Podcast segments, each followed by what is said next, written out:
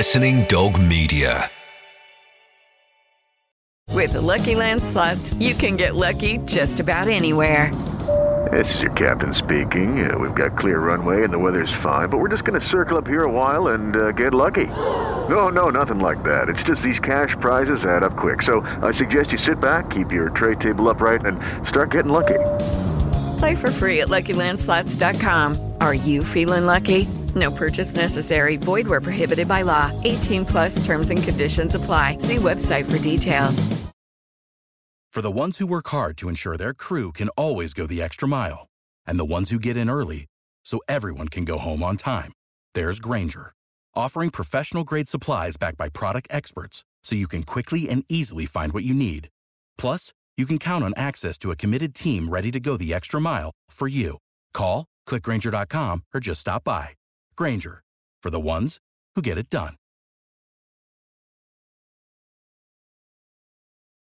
Hey guys, it is Ryan. I'm not sure if you know this about me, but I'm a bit of a fun fanatic when I can. I like to work, but I like fun too. It's a thing. And now the truth is out there. I can tell you about my favorite place to have fun Chumba Casino. They have hundreds of social casino style games to choose from, with new games released each week. You can play for free anytime, anywhere and each day brings a new chance to collect daily bonuses. So join me in the fun. Sign up now at ChumbaCasino.com. No purchase necessary. VGW. Void were prohibited by law. See terms and conditions. 18 plus. Muddy Knees Media.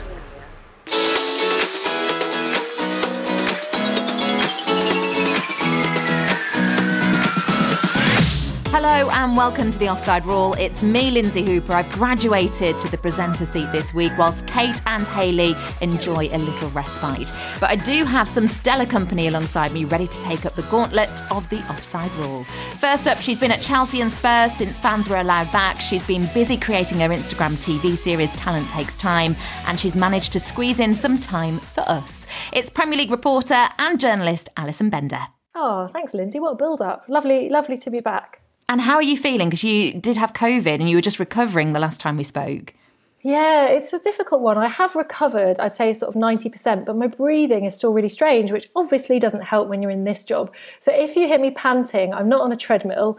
Basically, that's COVID. And yeah, hopefully, bit by bit. I think my smell and my taste has returned almost, but yeah, it's just not quite as strong. It's a really strange virus, it has to be said. Mm. Well, we don't often say this, but we'll excuse you any heavy breathing. and making her offside rule debut of sorts because she's actually been part of the team in the past. I can't believe it's taken this long, actually. You'll have seen her on Final Score, Football Focus, the women's football show with the BBC. We also work together at Premier League TV. She knows her fantasy football. You'll have heard her on official podcasts. I'm sure I've missed loads off this list, Kelly. Um, hello to Kelly Summers. Hello, Lindsay. It's so nice to finally kind of feels like I've gone like full circle almost because obviously you guys helped me so much at the very beginning and I've learned so much from both you and Kate. So it's lovely to be on here now once again as a guest. So thank you to producer Abby for calling me. Oh, and thank you for not forgetting us and being able to come here because you're absolutely thriving. It's been brilliant to see. Um, and both of you, absolutely busy couple of weeks that you've had. Uh, you've just been doing an interview, Kelly, before recording this show uh, with a Wolves player as well. Yes, uh, Fernando Marçal. I said to Abby, I can do this podcast, but it does depend on a footballer being on time, which we all know sometimes doesn't happen. He was only 10 minutes late. Um, he was very, very lovely. His English wasn't great, but he was super lovely. And the one thing I took away from it was at the end, I asked how Raul Jimenez was. And he said that he actually went, I think, his English wasn't great. I think he said at the end that Raul's back at home, but he actually popped into training yesterday, not to train, obviously, to see them all. So that was really nice news at the end of that interview. Oh, brilliant. Because that's exactly the sort of news that we want to hear. Um, mm. I've been one of the fans that's chipped in for a banner that will be revealed Amazing. in one of the stands um, this Saturday against Aston Villa. So I can't wait to see that. Oh, what does um, it say, or is it a surprise? It's a bit of a surprise, Ali, but it's just to give him that recognition to know that we're all thinking of him. Uh, but there's been loads of things that have been happening around the Midlands area in support of him getting better. But yeah, there will be a huge banner, and people were voting on the design. Um, I don't think my vote actually won, but it's a very good design, so it'll be fine. Um, Ali, you were at the North London Derby on Sunday. How was that one? I was. I mean, it was amazing, to be fair, as I suppose as a neutral, um, but to see fans back in the stadium, and I'd almost forgotten um, just what it's like when someone scores a goal to actually hear chants. And because there are so few fans in the stadium, only 2,000 of them, they're actually picking out players as well to actually call out their names, which I thought was quite quite nice in a way, and particularly subs. There was loads of people uh, shouting at Gareth Bale as he was warming up. Um, but you know, for the fans, for the Tottenham fans that were there, I mean, how amazing for them to see that the one thing that they've been missing, basically, Son and Kane, um, mm. just linking up so brilliantly, you know, score return provider. Um, and I know, obviously, Abby, who's producing the show, is an Arsenal fan, so is probably feeling quite glum about me talking about this. But I will say, um, you know, I spoke to Mikel Arteta afterwards, and he said he's really proud of the boys. They they're doing everything that they should be doing. They've got great build-up play, great possession. They're just not putting the goal in the back, the back of the, the ball in the back of the net. And you know, Yang, who scored 29 goals last season, just looks a shadow of himself. Um. But hopefully for for Arsenal fans, they'll start to turn good. We might touch on that a little bit more in a moment. I, I, did wonder with 2,000 fans because the Tottenham Hotspur Stadium, it feels like one of the biggest, I think it is the biggest uh, capacity in the Premier League. Did 2,000 fans make much of a difference? Not really, but it's one of the funniest things actually. I suppose when when I heard that um, only two thousand fans were f- first coming into stadiums, I assumed, and I'm sure most people would assume that they would sort of space space them out around the entire stadium. But of course, because they have to have the staff in and they have to wash down all the facilities and make it COVID safe, they've actually bunched them all into just one or two areas. So actually, they're all quite close together. So there is definitely sort of a concentration of noise from one part of the stadium but it doesn't feel like that that sort of you know hairs on the back of your neck standing up type of thing because it's not all around the stadium it's just in tiny patches mm, I feel for poor Leeds, you know, Kelly, because obviously they waited 16 years to get back in the top flight. They're in tier three. Uh, they're at home this weekend, but they won't actually have any fans there. So there's still those teams that aren't able to get fans in stadiums. And you've got to feel, haven't you, for those fans? I know. I'm a Watford fan, as you know, Lindsay. And it was obviously I'm delighted that fans have been back in there, although the first game back they lost. They won on Tuesday.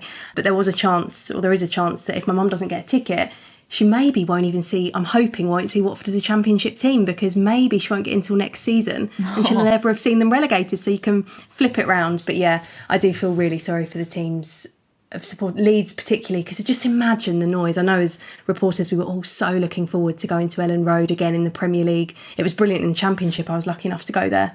So yeah, it does feel a little bit not unfair because we know why it's happening. And I think it's been really nice as well not to we haven't heard too many complaints from the teams that haven't got fans in. I think everyone's just grateful to have fans in of any type, of any support. It's just nice to hear noise again, I think. Exactly. The only slur on all of this, um, it wasn't the most positive of weeks, was it, with the return of fans when you look at what happened at the new Den?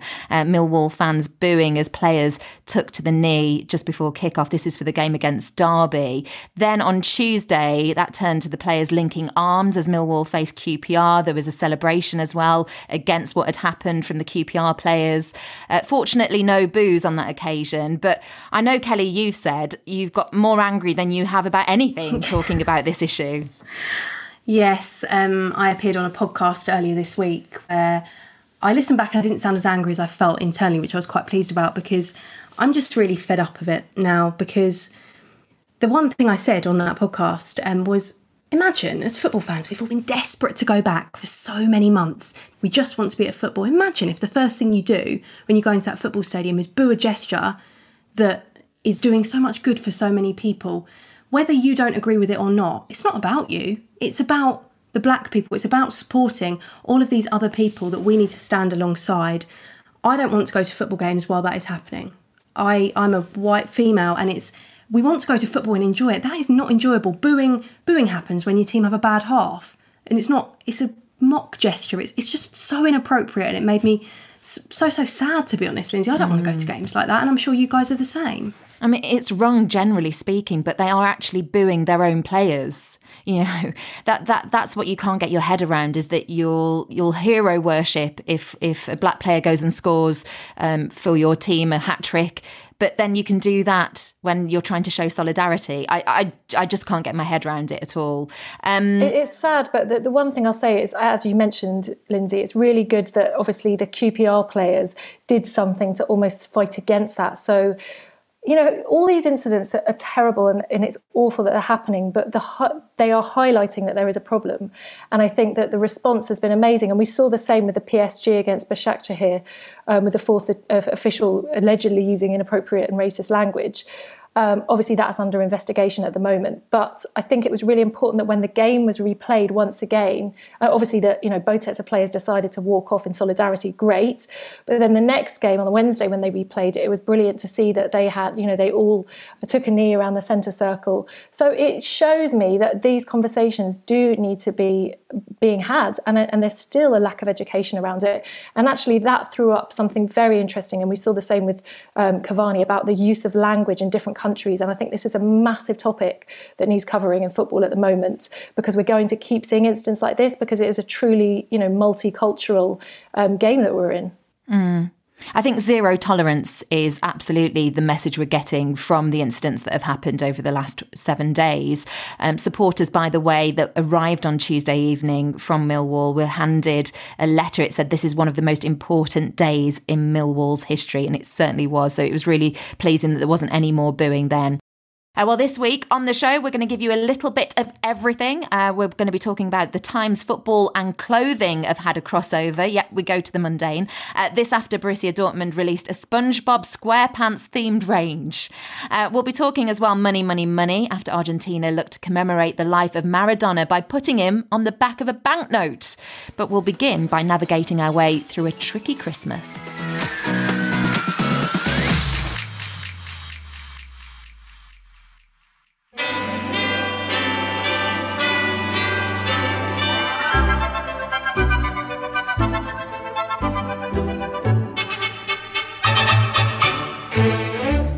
Beginning to look a lot like Christmas. It's beginning to look a lot like Christmas. I know that you probably have both seen on my social media channels the Christmas tree in our household was up very early. Kelly, you never sent me the picture of your finished one, by the way. Oh, Anita, I'm so sorry, Lindsay. I will do it. I um, it's still I'm very nosy about these things. It appeared on um, on Football Focus at the weekend and got a lot of love actually. But I did have to, I'll let you in the secret. I had to move loads of the baubles to the side that was um, where the camera could see because it's still looking a little bit sparse. I take oh. I have high levels of standards when it comes to my Christmas tree. It's not there yet, but I'm in. I'm actually recording this in my bedroom because the acoustics are best.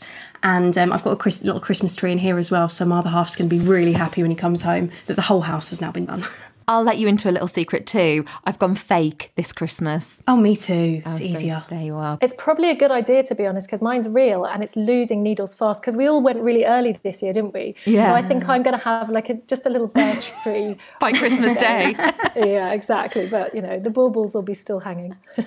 well, with Kate away, I couldn't wait to start celebrating Christmas. Crack open the pigs in blankets. I've already had a turkey dinner on Sunday, and so let's get a Christmas topic in straight away. Although this festive period may not be looking all that joyful for some managers. We have to make that point because their results are looking more like a boiled Brussels sprout, which none of us really like, do we, than a turkey feast. So, who do you think, both of you, needs a really good Christmas? We're going to start in the Premier League, and that's with you, Ali. Yeah, I'm looking at Arsenal. Um, as I saw in the North London derby, it must be so frustrating for them. I mean, if you're really rotten and you're miserable and you're not creating chances and you're not um, putting in the effort, then that's one thing. But I really felt for Arteta because you know so much possession, so much build-up play, as I said, but they're they're they're just not finishing basically, and it's pretty much down to the likes of Lacazette and Aubameyang. Obviously, Nicolas Pepe, who we saw got sent off, and I think it must be really, really tough for Mikel Arteta as well because he's, you know, he's trying so hard. You know, he's worked under Pep Guardiola and, and he's been so well respected, and he's just got to make this work. And you know, they they go into the Christmas period on a really bad run, and they've got basically they've got Burnley and Saints at home, but then they've got Ars- uh, sorry, Everton away, who are always pretty tricky. And I know that they've they've been a little bit off the boil, I suppose, of late. They started the season so well, but then they've got Manchester City in the cup, and then on Boxing Day um, they've got Chelsea, who are just doing so well at the moment. So you know, I think Mikel Arteta deserves a bit of a good Christmas. And and just to make matters worse for Aubameyang as well, obviously he's just not not scoring any at all. Aubameyang has only scored twice this season. Um, after having three shots on target on the opening day, he's only managed six since, which is pretty poor form. And he's just been fined for a tweet as well when he was on international duty. Um, they were basically left um, sort of in the, in the airport, and he put out a tweet saying, "Players sleeping on the airport floor. Uh, nice job, CAF. It's as if we were back in the 1990s." And um, basically, they said that this isn't you know isn't the kind of language we expect from a footballer. So he's got fine as well. So things aren't looking great for him or his Arsenal no. team. And not after he signed a new contract as well, which keeps being brought up, doesn't it, since his form dropped off a cliff. But I don't think his position um, from Arteta's point of view of where he's been playing him has helped either. Um, Arsenal definitely won in the Premier League, then that you hope, if you're an Arsenal fan, have a better Christmas period. I suppose you also lump in Manchester United in that with Ole Gunnar Solskjaer, especially now they're in Europa League as well. Um, Kelly, who have you gone with? Well, we can talk about teams in the Premier League but they are still in the Premier League. Arsenal will, barring an absolute collapse, be in the Premier League next season. But the team I wanted to talk about was a team that is basically clinging on to staying in the EFL. And Lindsay, I know you watched Southend United. I think they played out yes. very dull nil-nil draw, didn't they, with Stevenage? Was that last weekend? Or yes, it was. I've tried to that? forget about it, but yes. well, there probably wasn't much to remember, was there? Really. um, but yeah, I just feel it's been an awful few years for Southend United. Um, I've actually written here in my notes Santa ignoring their list for quite some time because let's be honest, the past few Christmases have been quite tough. The decline's been going on for probably two or three years, and it could be a second successive relegation. They're seven points from safety, and their goal difference is awful as well. And some of the stats here. Southend fans, if you are listening, you don't need me to remind you, but maybe cover your ears. They've won one of their last 19 games this season two clean sheets in the season so far, three in the whole of 2020. They haven't scored, as you all know very well, Lindsay, in eight of their last 10 games, and only one goal has been scored from open play. To be honest, Lindsay, I don't know what you were expecting when you rocked up last week, because it did have a bit of a nil-nil written all over it, given Stevenage's form as well. So it's just, I just feel for them because there's all this ownership problems. They don't really like their chairman, Ron Martin. There's the stadium issues as well and they're at real risk of going down into non-league. I also know their manager Mark Molesley did brilliantly at Weymouth and really deserves a break. Injuries as well have played their part. Um, I know a few Southend fans, and I just feel really sorry for them because, like I said, it's been going on a long time now. I very naively thought that they would see this as an early Christmas present, play, playing the team just above them. If you beat them, you reduce that gap to four points, rather than going mm-hmm. into a really heavy Christmas period thinking that you've been cut adrift. And the point wasn't a travesty, I suppose, in comparison to losing to Stevenage last week, but they didn't take it. It was an open goal and they missed. Mm.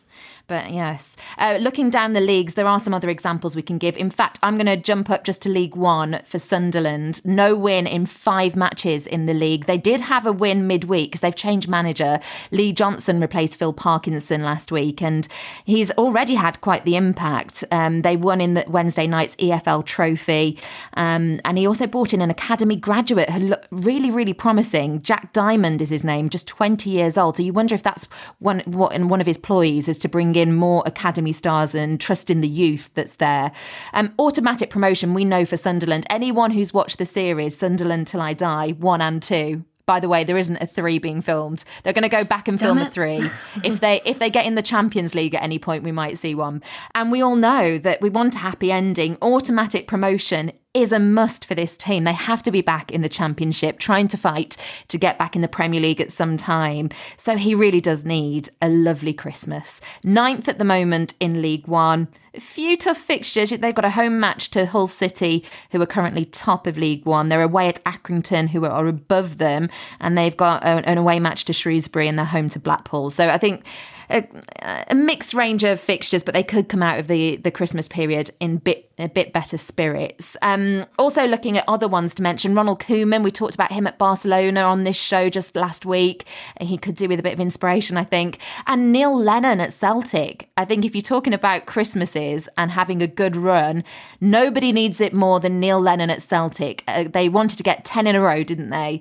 And that's really gone askew. They've got to face Rangers over the Christmas period, 2nd of mm-hmm. January away and they've got the Scottish Cup final against Hearts this Sunday. Going to be a tough period for them. Any final shouts from either of you?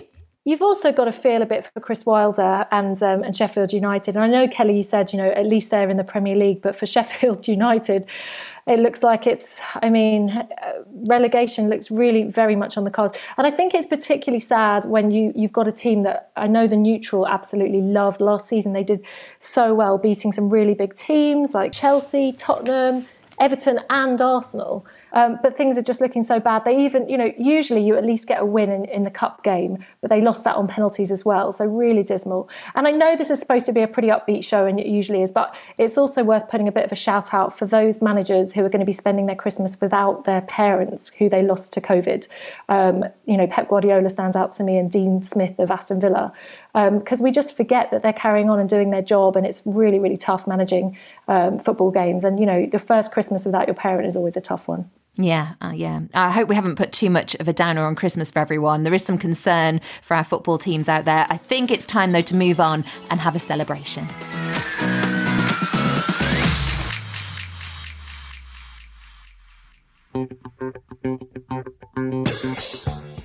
This is the Offside Rule with Lindsay Hooper, Kelly Summers, and Alison Bender.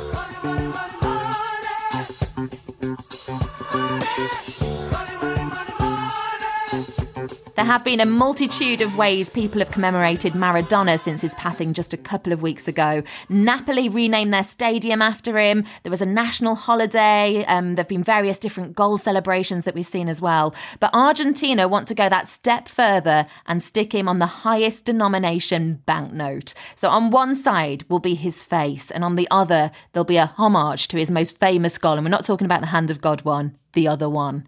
Uh, so this begs the question who would you, Kelly and Ali, stick on a £50 note and why? Starting with Kelly this time. Well, I wanted to say my footballing hero, but producer Abby laughed at me. Which she does at a lot of my suggestions, I've realised recently. Um, I wanted to say Troy Deeney just because I am a Watford fan and I like that he always talks about thinking he's ugly and his shark teeth. I just think he would think it was brilliant if his face was on a £50 note and he's a Watford hero. But I'm not going to go for him. I'm going to go for a Watford theme though and go for Graham Taylor, just because I think this one appeals to a few more football fans than just Watford fans. From Watford's point of view, most successful manager in the club's history. He made us into the original community club pretty much. He made all the players only live within 30 mile radius of Vicarage Road. He took us through the pyramid, fourth division title into Division 3, promoted again um, then we got to Europe, FA Cup final as well. And obviously, he passed away a few years ago and he's still very fondly thought of at Watford. Um, I sit in the Graham Taylor stand, very privileged to sit there when I am able to go there. So, yeah, for me, as a Watford fan, I know Watford aren't the biggest club in the world, but Watford fans would love that. And I think there would be a few Lincoln fans, Villa fans, and may- maybe some England fans that wouldn't mind that either. Well, I was, I was going to ask actually, if you've got Graham Taylor on the one side, what's on the other side of the note? It's not going to be the turnip, is it? No, well, I'd quite like to be a bit cheeky and put Harry the Hornet on because he's become a bit of an icon um, when it comes to football mascots. And I just think it would also be brilliant because Wilfried Zaha and Roy Hodgson can't stand him. I don't know if you r- recall, but when um, Wilfried Zaha played at Vicarage Road at the end of the game, Harry the Hornet mocked his uh, dive that he thought he'd done. Um, Sam Allardyce was in charge of Palace at the time and went absolutely mental about it. And Roy Hodgson still, obviously, yes, Palace fans, Watford won't play you this season, yada, yada, yada, I know, we got relegated. Um, but used to bring it up in every single pre-match press conference. Well, obviously the journalists would ask him about it, but he would always kind of condemn Harry the Hornet. Um, but yeah, he's a bit of a Watford icon. So you'd have the serious icon on one side, and then you'd have the funny one on the other. Okay, so you've started us off. I think we can potentially beat this, Ali. What have you got? Great shout! I like the. Uh, if we're going, if we're going mascots, I'm going to shout for mine because I'm a Chelsea fan and Stamford the Lion. Oh no, we're going to have actually, a Chelsea banknote. We're going to have a Watford banknote and a Wolves banknote. well, he actually has a, a partner. They brought in um, a female partner for him, Bridget, um, a few years down the line, so you could have one on each side. no, but to be honest, it was quite fun actually because when I was having a, a think about this, I suddenly thought to myself do you know what? I actually have no idea who is on the back of a £50 note. Um, so I had to look it up. Do either of you two know? Do you think you know? And even if I told you the names, do you know what they, they've done? no. So it's basically. I don't get Bolton. very many £50 notes. Well, so. no, exactly. No, me too. So it's Bolton and Watt. And I'm like, uh, who? But apparently, um, they were known for the innovation of the steam engine. And I even found out that in 2021, so next year, um, they're going to put Alan Turing um, you know, the, the computer and obviously the, you know, the code breaking machine during World War II. There was a film about him. So he's going to be the new one. But um, sort of getting back to who I want. So I was thinking about it and I just thought the problem is with England, we do this thing, don't we, where we rise people up, we put them on a pedestal and we knock them down. And so whoever we decided to put on that banknote, I'm just worried that it would just turn sour very quickly. So, for example, do you remember during the World Cup how we all loved Gareth Southgate and, you know, the, the, the waistcoats were flying off the shelves of Marks and Spencer. Imagine if we'd put Gareth Southgate on our banknotes, and now when you get a banknote, can you imagine what people would be doing with that? It's just so difficult. And so my shout was going to be I wanted to put um, Marcus Rashford for everything he's done for child poverty. And, you know, I think it's really brave that a footballer decides to go and do something a bit political. Um, but it's just, you know, we we are fickle, and who knows what's going to happen in a few months' time. And also, I don't think that you know Manchester City fans, for example, would be too too happy about that. So I think it's going to be quite difficult putting someone who's affiliated with one club, isn't it? Well, when you said Alan Turing, I thought you were going to say Alan Shearer, um, who I got on my, on my list, who He'd scored good- 260. he'd be a good uh, yeah, he scored 260 Premier League goals, and you thought of the the famous celebration, the pointing and the hand in the air on the other side. That would be quite a straightforward one, I think. And equally like that, um, if you go down that route of thinking, Claudio Ranieri for leading Leicester to the title, and you could have some Hmm. pizza on the back because he used to like to give them their star fuel, didn't he? Um, partly responsible maybe for them winning the title, those pizzas. Um, Sian Massey was another suggestion that I thought we could have on there as the only woman who referees and officiates in the in the top flight of the men's game. And then we've seen Stephanie Frappart, haven't we, um, who's officiated in the Champions League recently. So they could be either side of the note just to try and encourage, because often these people who are on banknotes, it's because they're pioneers or they're people who made big breakthroughs. Um, but if I was going to settle on one, I think it would be a banknote in Italy. And it's an if. It's an if this happens. If Juve win the Champions League, then Gianluigi Buffon has to be on a mm. banknote. 42 years old, three times a runner up in that competition. And did you see some of the saves that he made against Barcelona this week? He's 18 months older than his manager, Andrea Pirlo. And Messi, yes, Messi asked him for his shirt at the end of the match. That's how brilliant he is. Um, so yeah, I'm gonna I'm gonna give that one to Italy if he manages to win the Champions League this season. That's definitely a good shout. I think Cristiano Ronaldo, though, with the, the ego that he has, might have a, one or two things to say about that. I like the Marcus Rashford one, Ali. That's my sorry, Linz. That's my favourite, just because I think it's a little bit more than just football, isn't it? And you absolutely trumped my Watford-related ones. And when you said about Rashford and the fact that City fans wouldn't be too happy, I actually think that Marcus Rashford has shown that maybe during this period, football obviously is very important, but other things are far more important. So I even think that Liverpool and City fans might quite like that one. Yeah, I, I, it's universal, isn't it? I think. Mm. You can vote for your winner by tweeting us at Offside Rule Pod. You can tell us your answer as well using the same handle because maybe you've got a different suggestion. Up next, we're striking a pose.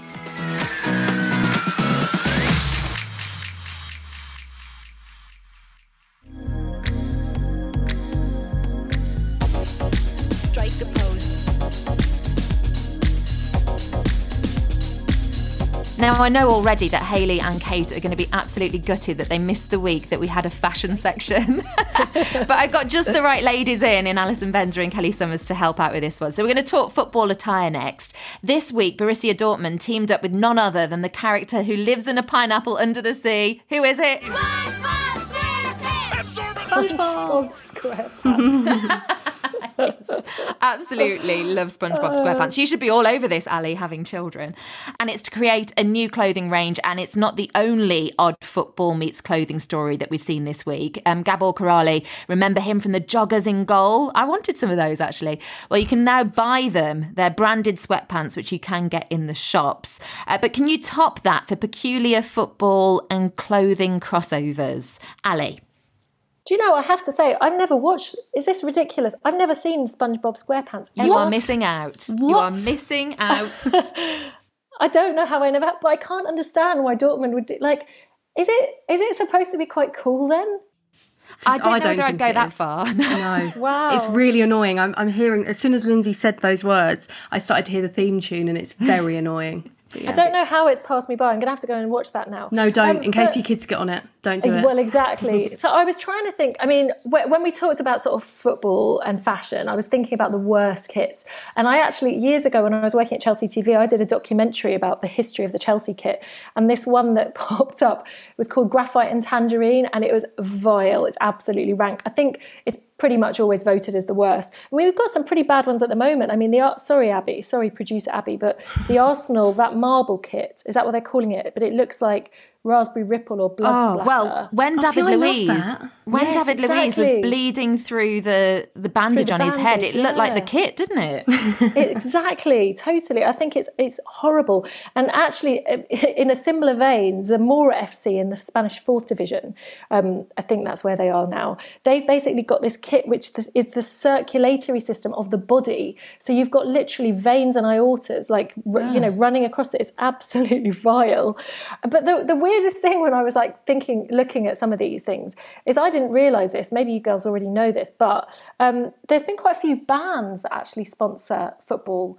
Um, so Wet, Wet, Wet in '93 sponsored Clydebank. So they actually had wet, wet, wet over their kits, which I think is a bit weird.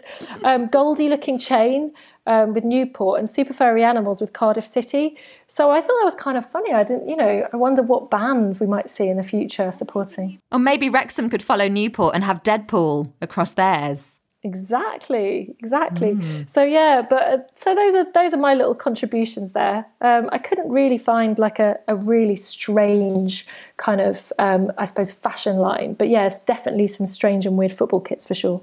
I mean, in the main, I have to say, Kelly, that I've gone for things that I quite like, such as the partnership between Man United and D Squared. I think that's pretty cool. Mm. Boss and PSG. Um, I really like that Allan Saint-Maximin at Newcastle has um, got a headband that's been designed by Puma. Um, because there's never an opportunity missed, is there, in football? No. Um, and a couple of kits that I particularly like. I have to say, Inter Milan this season, I think, is brilliant kit. And Nigeria, I always love the Oh, Nigeria yeah. shirts in the World Cup. But have you got any ones that you don't like so much? Um, well, no, there's not too many I don't like, Lindsay. But another one that I wanted to mention alongside the Arsenal one that Ali's already mentioned is the Manchester United third kit, the Zebra. I know that's divided a lot of opinion, um, but I really like it. I like something that's a little bit different. I also quite like Manchester City's Paisley one.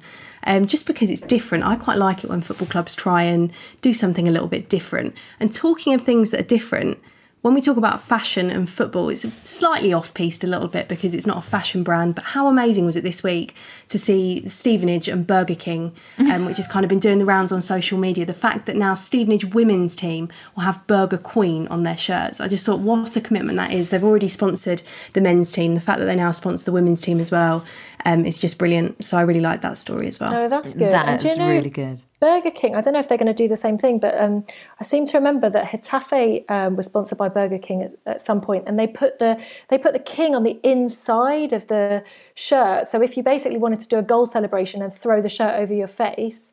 Um, you've got the that king, basically the Burger King king, in front of your face, which I thought was. I, I hope it had a quite cool, crown as actually. well, just at the right area where you Yeah, pull it up over your head. Yeah. So I think more kit sponsors should do that actually, because you know you could even say it's like a lucky dip. So you basically get your kits and no player knows exactly what's underneath, and they've just got to reveal um, if they score a goal, and basically you see what you get. So that could be quite fun. Oh, you might have started a whole new craze there. Uh, Lionel Messi um, worked with his sister on a clothing brand, and this was only last year. But did either of you notice it? No. No. No, passed you by. But it passed any of us by, to be honest. It's very plain. Uh, I mean, the only thing that you could say really screams Messi is that it's got 10 on it, a few stripes, and sometimes has his name Messi on it. But it's very, very subtle. And GQ magazine gave it a very poor review. So um, I don't think it's going to be doing much or pulling up many daisies. Disappointing. Hector Bellerin could do a good range. I mean, he's got great fashion sense, and I know I know Christian Fuchs of Leicester. He's got um, he's got a great brand called No Fuchs Given, and you know it's all about his attitude to life. And, I, and and he actually sent me. I've got to I've got to big him up because he actually sent me a free shirt, which is pretty cool. It's got like a skull on it, but surrounded by flowers, um, and obviously really popular once you know Leicester won the league. But I don't know how I don't know how how well he does now with it. But I think it's great that a footballer thinks they can venture out into fashion as well. Why not? And the team that has the players with the most fashion conscious clientele? What would you say at the moment? Hmm. Man City. But I don't know if that just stems from Or Pep. PSG, you know when they maybe? Got to put Everton in there as well, maybe because Oh, Calvert Lewin, Davies, Tom. Davies. Do you remember the robe? And Oh, they were at. New York Fashion Week. Yeah, I think girls, I think we're blurring over what's good and what's not good. We're just talking about the outlandish and saying it's good. I think it's debatable as to whether it's good. yeah, that's all personal taste, isn't it? So I think we'll we'll stick some of those on our Christmas wish list, but not all of them. And uh, definitely, it's a personal taste thing. Uh, just before we end, there's any other business, and that's coming next. We've got to the part of the show then where we look at stories from the world of football that have caught our eye. Something that's caught my eye literally because it flashed up on my phone as we've been recording this. Uh, Dele Alli, according to FIFA and FIFPro, has made the top 55 players in the world. Yet he's not played for Spurs since October. That's that's interesting that he's managed to get into the top 55, isn't it? Imagine what number he would have been if he'd played. Hmm, maybe in the top five, surely. Even if he just got one assist, yeah. Um, but yeah, that's just been released. Um, any more for any more, Ali? Yeah, I like to bring a good news story um, into these shows, and because football sometimes gets a bit of a bad reputation. But you know, Marine FC, who are the lowest ranked side in the, the FA Cup now, um, and they have the biggest gap between them and their opponents because, of course, they're playing Tottenham, um, who are top of the Premier League.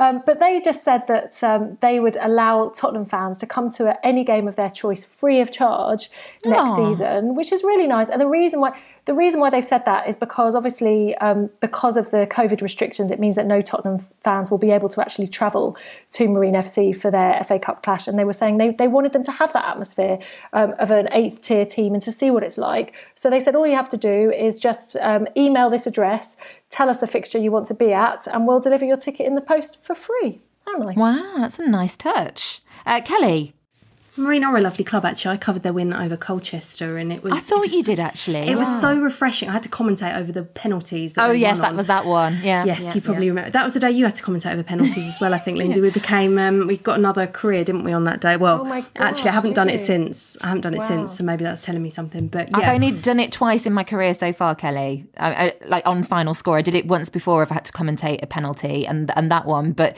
I think, um, yeah, you don't very often have to do that, do you? No, it was um, an experience. But actually, my um, any other business piece is something about Jamie Vardy and um, rainbow laces. We've seen obviously that campaign throughout football um, over the past week or so, and it's been brilliant to see all of the LGBT groups coming together, all of the rainbow coloured corner flags and everything. But Jamie Vardy and his rather overzealous celebration at Bramall Lane on Sunday, as he always does, he can't just run away and put his arm in the air, can he? He ran up, and you've probably seen it, absolutely demolished the corner flag at Bramall Lane when he scored the 90th minute winner for the Foxes. Of course, the corner flag did have um, the rainbow flag on it. And as a result of this, obviously he wasn't doing it, you'd presume, anything to do with the campaign, but the Leicester LGBT supporters group got a lot of hate online because people were saying he was disrespecting it.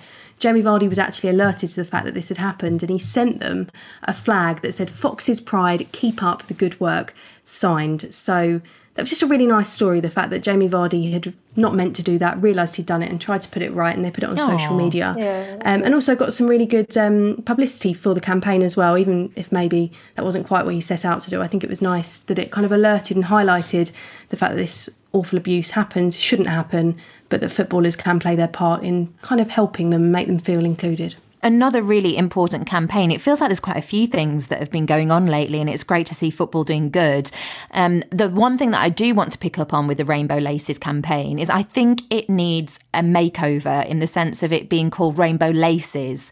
Because if you look on a football pitch, I was doing this at the weekend.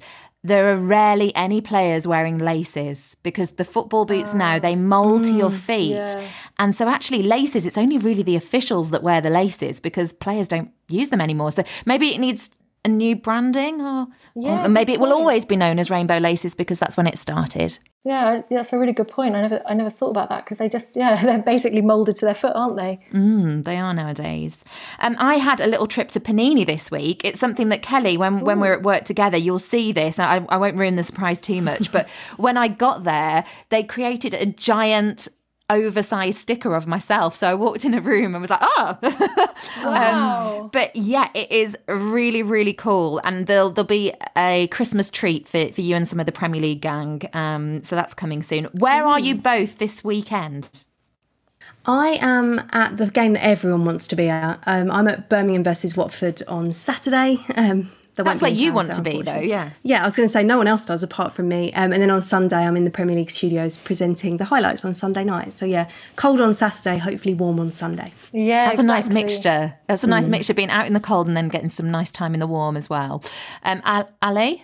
Yeah, it's so true because I was at two games last weekend and I felt like I spent the entire weekend cold. So to get a studio gig definitely is good. Mm. Um, so I'm only working Sunday this weekend and I'm at Fulham against Liverpool. And actually, it's the first time that I've been to Craven Cottage um, this season since Fulham have been back in the Premier League. So I'm really looking forward to it because, as you both know, um, Fulham is such a lovely club to work with, aren't they? And such a nice stadium.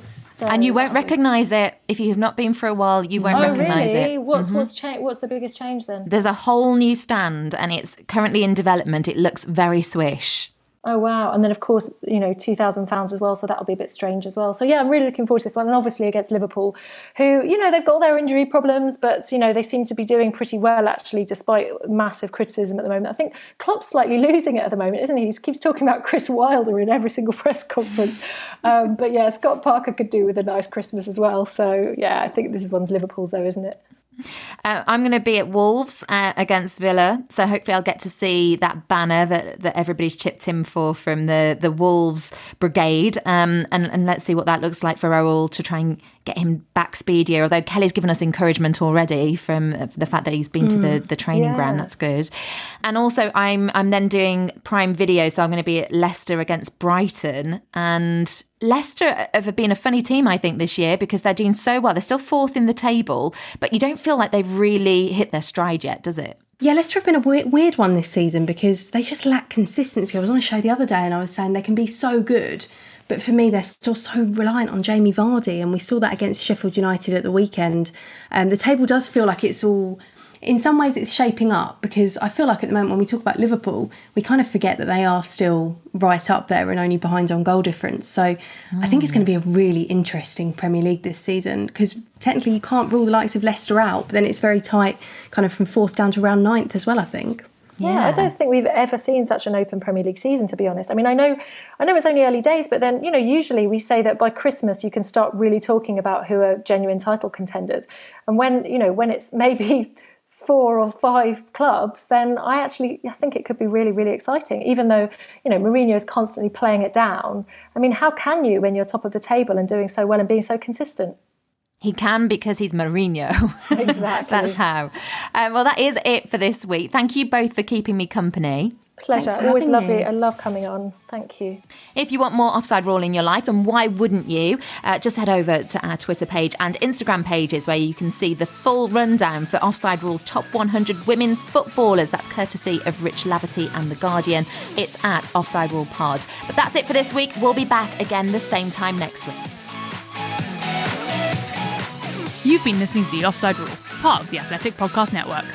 Keep up to date with everything offside at offsiderulepodcast.com and by following at Offside Rule Pod on Twitter and Insta. Check out all of the Athletics football podcasts on Apple, Spotify, and all the usual places, or listen ad free on the Athletic app. The Offside Rule is a Muddy Knees Media production.